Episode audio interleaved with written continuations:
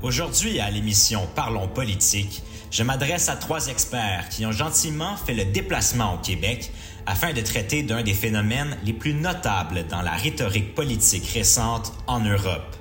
Nous nous affairons à mieux comprendre les causes, les acteurs et les effets du populisme de droite sur le vieux continent. Cela et bien plus encore.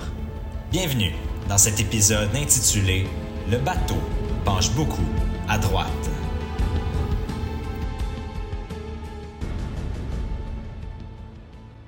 Le politologue Cass Newd perçoit dans le discours populiste une volonté de faire la distinction entre le peuple normal et les élites corrompues.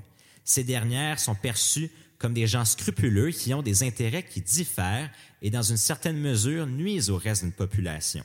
En fait, ce sont les responsables de l'échec d'une société et des programmes euh, sociaux de son avenir. Dans les dernières années, l'influence grandissante de personnalités au discours populiste a forgé tant dans l'opinion publique que les médias une idée selon laquelle le populisme ne s'applique qu'à la droite politique. Mais avant d'embarquer dans l'exercice que nous nous apprêtons à faire, il est important de soulever la distinction entre le populisme de gauche et le populisme de droite. Évidemment, le conservatisme repose euh, sur quelques principes forts. Par exemple, le respect des traditions, le maintien de l'ordre naturel et une attention particulière aux libertés individuelles ainsi qu'au droit à la propriété l'Europe, qui est le sujet de notre émission aujourd'hui, va connaître une vague de discours de droite au lendemain de la Première Guerre mondiale. Déclaré grand perdant euh, de ces quatre années d'hostilité, l'Allemagne en particulier va entrer dans une période de forte dépression économique. Pour pallier à cette situation, les Allemands font confiance à Adolf Hitler, avec un charisme intraitable et un talent hors pair de démagogue. Il tient des propos xénophobes et anti-immigration on pourrait affirmer que euh, Hitler était un des premiers euh, populistes de l'Europe. Selon la professeure française Nana Maillet, les formations populistes de droite ont un discours qui est ancré sur justement des politiques anti-migratoires et xénophobes.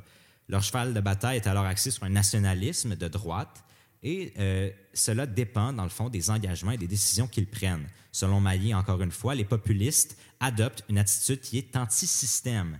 Elle est ancrée euh, dans les fondements du spectre politique alors qu'on vient contester le système en place et les élites qui la maintiennent. Ces derniers sont considérés comme les responsables de la faiblesse du pouvoir octroyé aux gens normaux. Pour discuter de cette montée euh, du populisme en Europe dans les dernières années, je suis accompagné d'une part de, euh, du correspondant de Radio-Canada à Paris, M. Jean-François Bélanger, de la, la politologue de l'Université de Stockholm, Sandrine Melanson, et le professeur de sciences politiques à l'Université de Bologne, en Italie, M. Luigi Lamotte. Pour commencer cette ronde de discussion, je suis accompagné du correspondant de Radio-Canada à Paris, M. Jean-François Bélanger, qui est en France. Vous connaissez évidemment le climat politique et l'ensemble du spectre politique en France. Et évidemment, le Front National, c'est un parti qui est là depuis bien longtemps, qui, euh, bien sûr, a fait sa marque plus récemment. Mais avant tout, revenons en arrière. En quoi consiste le Front National? Le Front National, ben, c'est un parti euh, de droite populiste se créant en 1973, euh, rassemblant les gens de la droite en France et Jean-Marie Le Pen est choisi pour les représenter. Donc Jean-Marie Le Pen préconise tout d'abord une vision vraiment nationaliste, pro-occidentale, également fermement à l'opposition de certaines nouvelles idées progressistes et post-croissantes. Il met de l'accent euh, vraiment une vision capitaliste, et euh, la liberté de marché. L'inverse pour lui est vraiment considéré comme communiste. Il a vraiment un discours haineux. Sa première campagne en 1974 pour les présidentielles est financée par un groupe fasciste italien, le MSI. Bien que les principaux arguments de Jean-Marie Le Pen étaient d'abord la protection des valeurs françaises traditionnelles et la défense des agriculteurs, artisans et commerçants français, le thème de l'immigration n'est pas encore directement abordé dans ses discours publics. L'immigration viendra plus tard, en 1974, lors de l'élection présidentielle. Donc, justement, cette élection-là, bien qu'il n'ait obtenu juste 0,75 des suffrages exprimés, la droite et l'extrême droite avaient maintenant une, représentation nationaliste française, un réel parti politique ayant maintenant une influence plus considérable et notable. Le FN de Jean-Marie Le Pen est alors une droite traditionnelle et, populiste, prônant euh, une défense des valeurs françaises, mais ne se cachant pas l'attachement au, au passé fasciste. Qu'en est-il du mouvement du Front National de nos jours? Bien, il faut savoir que le Front National est à son deuxième chef, Marine Le Pen, la fils de Jean-Marie Le Pen. Donc, euh, cette dernière prend la tête du Front National en 2011. Elle, succède, à son père directement. La jeune, femme, la jeune femme est plus populaire en établissant un score euh, de 17,90% aux élections de 2012. La présidentielle de 2007, de 2017 pardon, est également révélatrice. Marine Le Pen obtient environ 21% des voix au premier tour et environ 33% au deuxième tour. Donc, elle se qualifie au deuxième tour. Bien qu'elle se fasse battre de manière décisive par Emmanuel Macron, c'est un score qui augmente à chaque élection. Cependant, en 2022, le Rassemblement, le Rassemblement national n'est jamais encore pris le pouvoir, Marine Le Pen établit encore une nouvelle fois des records. Le Rassemblement national obtient jusqu'à 41,45% des voix au second tour, face encore une fois Emmanuel Macron. Ces voix viennent encore une fois, comme sous Jean-Marie Le Pen, d'une part significative des ouvriers et des petits employés. La montée de son parti en 2022 peut être expliquée par la question migratoire, d'une part comme en Italie, mais d'autre part par la baisse de popularité énorme d'Emmanuel Macron. En effet, ce dernier passant par les gilets jaunes, la mauvaise gestion de la COVID-19 et le passeport vaccinal, et plus encore récemment, la réforme des retraites, euh, est vraiment impopulaire. Marine Le Pen devient donc de facto la représentante de cette droite nationaliste et populiste à la défense des valeurs françaises, en mettant de l'avant la question migratoire, mais aussi un programme économique nationaliste de droite assez pertinent. Parce qu'en fait, ce que, Jean -Marie, ce que Marine Le Pen a réussi à faire par rapport à son prédécesseur, son papa, Jean-Marie Le Pen, c'est de rassembler plus de gens à la droite en abordant de manière plus mature et plus précise des problèmes sociaux comme la sécurité, l'immigration, l'identité ou l'ordre. C'est venu un peu chercher plus de gens, comme le souligne le politologue Jean-Yves Camus. Avant, les partis, comme sous Jean-Marie Le Pen justement, concentraient leur vision sur l'immigration plus spécifiquement en véhiculant la haine, un peu comme en Italie. Alors, ma deuxième invitée est la politologue en chef de l'Université de Stockholm, mademoiselle Sandrine Melanson. Alors, en Suède, ben, dans les dernières années, on a eu une montée du populisme. Évidemment, la Suède est connue pour euh, son discours féministe, son approche très progressiste, mais en 2021-2022, ils ont décidé de faire une cassure en élisant euh, Ulf Christensen grâce à une coalition de droite populiste. Pouvez-vous nous en parler davantage de cette coalition et de cette élection? Donc, les élections suédoises en 2022 ont vraiment démontré que l'ascension de la droite populiste est loin de s'atténuer dans ce pays. En effet, le Parti des démocrates suédois, le SD, a remporté 20,6 des voix en 2022, une augmentation fulgurante par rapport aux 5,7 en 2010, qui lui avait offert une légitimité parlementaire. Mais avant tout, il est important de nuancer la terminologie relative à l'extrême droite dans le cas de la Suède. En effet, le pays est traditionnellement mené par des coalitions social-démocrates, promouvant un modèle social basé sur l'État-providence. C'est un contexte politique que l'on peut qualifier de progressiste. La notion de droite radicale n'est pas la même que pour certains autres pays occidentaux. Ainsi, l'électorat du SD se trouve en fait au centre de l'échiquier politique traditionnel. Et à quoi ressemble le portrait de la droite dans les pays nordiques? Oui, donc euh, en effet, le parti tente depuis les dernières années de se distancer du terme droite et de l'aspect négatif ou péjoratif qui entraîne, particulièrement dans les pays nordiques. Euh, créé en 1988 lors de la vague de l'extrême droite néofasciste en Europe dans les années 80, le parti d'inspiration néo-nazi a été le théâtre d'une radicalisation assez majeure à ses débuts et s'est vu associé à des suprémacistes blancs. Depuis ce temps-là, le parti tente de s'éloigner de l'extrême droite en s'inspirant notamment de d'autres partis populistes européens. Euh, Michael Jensen s'est alors inspiré du Front national français et de sa normalisation pour réformer quelque peu le SD. Le parti a alors abandonné son opposition au projet de rejoindre l'OTAN et a finalement accepté la participation à l'Union européenne. On tente donc d'améliorer l'image du parti et gagner la confiance d'un public méfiant. Nouveau gouvernement, pardon, s'est dernièrement formé avec les libéraux, démocrates chrétiens et le Parti modéré. Le chef de celui-ci, euh, Ulf Kristersson, est le premier ministre officiel et son gouvernement de droite n'accorde qu'un rôle relativement minime au SD, bien qu'il s'agisse du parti ayant remporté le plus de voix parmi la coalition du bloc de droite. Il aurait dû remporter 73 sièges des 176 du bloc de droite, mais la proportionnalité n'a ici pas été respectée en raison des différences idéologiques profondes avec le reste du gouvernement. Et mademoiselle Melanson, comment le Parti populiste a-t-il parvenu à remporter tant de voix? Oui, donc euh, le succès du SD est surprenant puisque la stratégie déployée est bien différente des autres. Vu la relative radicalité de ce parti et ses ancrages idéologiques, les médias suédois évitent de diffuser ses activités et les partis traditionnels se retirent des débats, incluant leurs représentants. Les jeunes électeurs de la classe ouvrière qui se trouvent en région composent donc une grande partie de l'électorat du SD.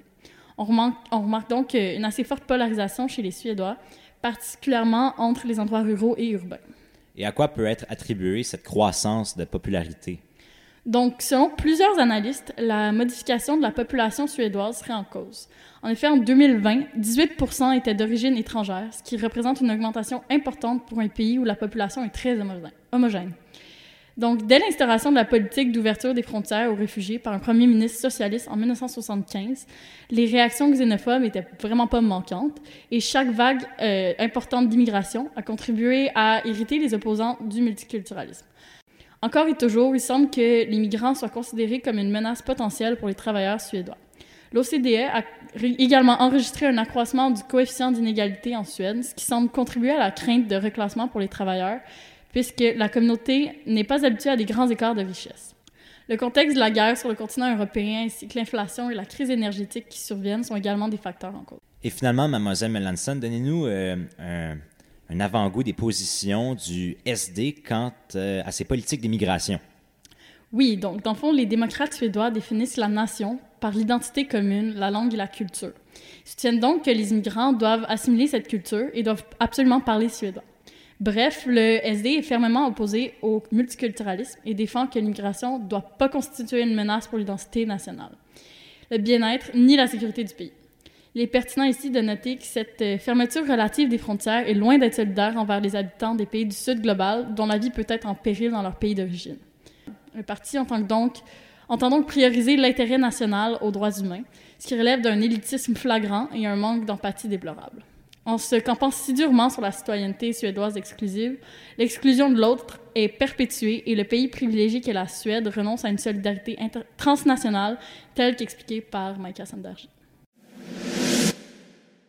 Alors, mon dernier invité, non le moindre, le professeur Luigi Lamotte, enseignant de sciences politiques à l'Université de Bologne en Italie. Donc, monsieur Lamotte, bonjour. Bonjour.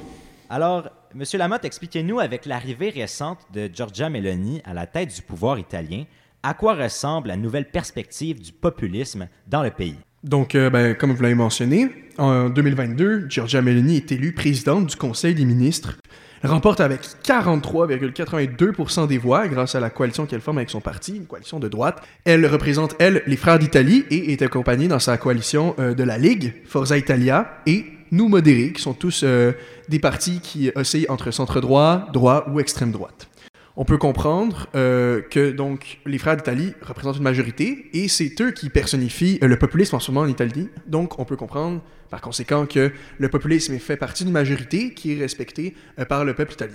Et M. Lamotte, pourquoi le populisme a-t-il connu une hausse aussi fulgurante dans le pays dans les dernières années?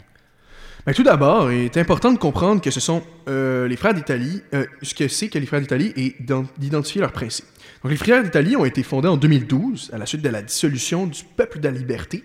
Frères d'Italie, d'un autre côté, ont présenté un nouveau discours politique comparé à celui que la droite monopolisait, un discours euh, d'extrême droite, d'eurosceptisme et surtout très conservateur. Frères d'Italie ont donc fait partie euh, du paysage politique depuis la dissolution en 2013 et n'ont fait que monter euh, dans les scores mais n'ont atteint la présidence qu'en 2022 grâce à la, ben, présidente Giorgia Meloni. Il est important de comprendre que ben, le populisme euh, semble populaire en Italie depuis les années 1990, dû à plusieurs raisons, la crise immigratoire et aussi euh, plusieurs crises euh, financières. Mélanie a utilisé l'ensemble de ces crises-là pour monopoliser un discours qu'on peut qualifier de dog whistle. Et M. Lamotte, expliquez-nous comment l'utilisation de la haine s'est formée dans le discours de Mélanie? Comme euh, mentionné, c'était à travers l'immigration, euh, aussi euh, plusieurs autres communautés. Mais c'est assez ironique de voir un discours de haine comme ça envers l'immigration. On sait que la crise immigratoire, qui a été personnifiée à travers les années 90 et 2000, est due à un système colonialiste qui a été personnifié d'ailleurs par l'Italie. Donc c'est vraiment des systèmes coloniaux post-coloniaux, et même encore aujourd'hui, on a de la manipulation économique en Afrique, de l'utilisation de marchés, et donc l'ensemble de cette instabilité créée par euh, du néocolonialisme, du post-colonialisme, va finir par créer inévitablement une crise immigratoire, et donc, selon eux, c'est ce qui les menace. Mais évidemment, il y a une, certaine ironie dans tout ça. Donc cette dernière, Giorgia Meloni, utilise la peur, la haine que les Italiens ont envers euh, la perte de leur culture face aux immigrants, mais c'est aussi au reste de l'Europe, donc on parle ici d'eurosceptisme, et euh, d'une communauté qu'on va regarder euh, comme étant dangereuse, les wokistes. Et là-dedans, on va inclure la communauté LGBTQ. Et donc, on a remis en cause à plusieurs reprises le droit, de, exemple, du mariage homosexuel. C'est inutile de rappeler que l'Italie possède et véhicule des traditions très importantes pour son peuple, que ce soit la langue, la, nourriture ou simplement le patrimoine. Comme le dit mon fameux collègue, professeur et sociologue français Marc Lazare, or, l'Italie est certainement, avec la France, l'une des terres de prédilection du populisme. Il nomme d'ailleurs une des raisons étant celle qui est culturelle. La population vieillissante a été confrontée à un véritable choc migratoire. Plus de 5 millions d'immigrés régulièrement installés dans la péninsule, sans parler de l'arrivée dans des conditions dramatiques euh, des migrants. Ensuite, euh, évidemment, il est important de mentionner que l'Italie a connu une grande vague d'instabilité sociale et politique à travers euh, la COVID-19 qui a durement touché l'Italie et près de quatre crises politiques distinctes depuis 2018. Donc, en bref, le populisme en Italie, sous la forme des frères d'Italie, mêle un, ensemble de facteurs inévitables, tels que le message populiste italien qui est populaire depuis les années 90 à travers euh, l'immigration, les crises euh, financières, mais aussi un, certain opportunisme politique grâce aux multiples euh, crises gouvernementales. Donc, cet épisode de Parlons politique tire à sa fin. J'aimerais profiter de ce moment pour remercier mes trois invités. Euh, pour conclure, je pense que c'est important d'amener la perspective que le discours populiste euh, en Europe est la conséquence de crises sociales, politiques et économiques qui se sont multipliées au cours des dernières années. Prenons par exemple la, euh, crise économique en 2008, au cours de laquelle des pays comme la Grèce, la France ou le Royaume-Uni ont subi plusieurs contre-coups, ou encore la crise de la sécurité liée au terrorisme, notamment après les attaques contre Charlie Hebdo et celle au Bataclan en 2015. Ironiquement, on pourrait dire qu'il s'agit d'un retour de l'ascenseur, car les effets de ces crises, euh, même sur le plan social, sont le fruit de siècles au cours desquels l'Europe a exercé un système d'oppression et d'exploitation basé sur le colonialisme et le capitalisme dont différents peuples à travers le monde en ont souffert. Cette colère, de plus en plus exacerbée euh, chez les Européens, démontre les faiblesses de ce système ceux-ci, les Européens bien sûr, l'exprimant par le biais de la haine et d'un discours nationaliste et chauviniste. Merci d'avoir écouté cet épisode de Parlons politique. La semaine prochaine, je me rendrai à Québec, non pas par le troisième lien, je m'entretiens avec le chef du Parti conservateur du Québec, M. Éric Duhem.